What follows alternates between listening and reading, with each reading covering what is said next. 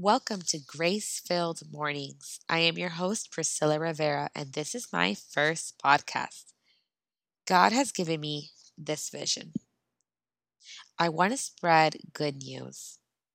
The good news is that Christ died for our sins, and because of this, God extends His mercy and grace to us new and fresh every day. My prayer for each and every single one of you who is listening today is that you are going to meditate on His Word right now and throughout the day. You're going to let it marinate in your mind, it's going to marinate in your heart. Today, you are going to focus on Him because He is the way, He is the truth, and the life. I recommend listening to this podcast every morning. You may listen to it on your morning commute or as you get ready. You are going to have an amazing day today because you are meditating on God's Word. Today's episode is for anyone who is feeling weary. I want to share with you the best remedy for renewed strength.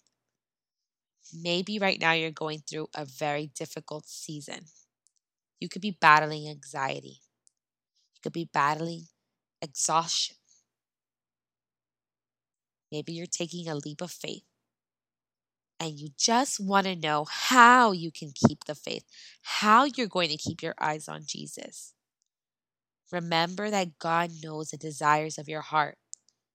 Psalms 37, verse 4 says that if you delight yourself in the Lord, He will give you the desires of your heart. It doesn't say he might give you the desires of your heart. It says here that he will. Here's how you're going to do this. The remedy to combating the wearing, the answer is in Isaiah 40, verse 31. Those who hope in the Lord will renew their strength. They will soar on wings like eagles. They will run and not grow weary. They will walk and not be faint. I don't know about you, but as a wife, a mother, teacher, sister, daughter, I know what it is to feel weary. So, right now, I want to commit with you to meditate on this verse. I am envisioning right now what it is that I can accomplish when my strength is constantly being renewed. All I have to do is hope in the Lord. I'm not going to hope on a politician. I am not going to hope in a government or in any person. My hope is in the Lord. He will renew my strength. And with renewed strength, I could be a better mother. I could be a better wife. I could be one who is present. I could be a wife who truly honors her husband. Because we all know what fatigue can do to our attitudes, to our minds. I can work towards my goals when my strength is being renewed. I can work towards those visions that I know that God has placed in my heart.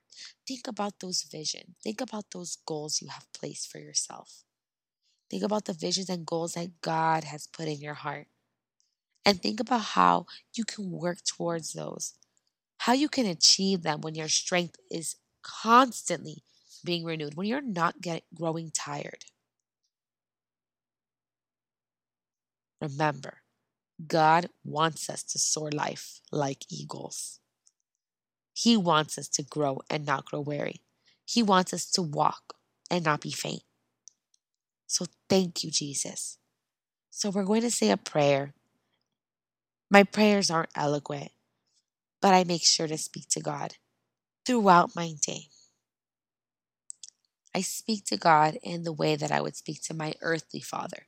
I know He loves me and I know He wants what is best for me. Lord Jesus, thank you for this day.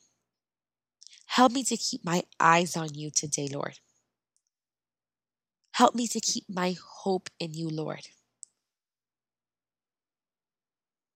In Jesus' name I pray. Amen.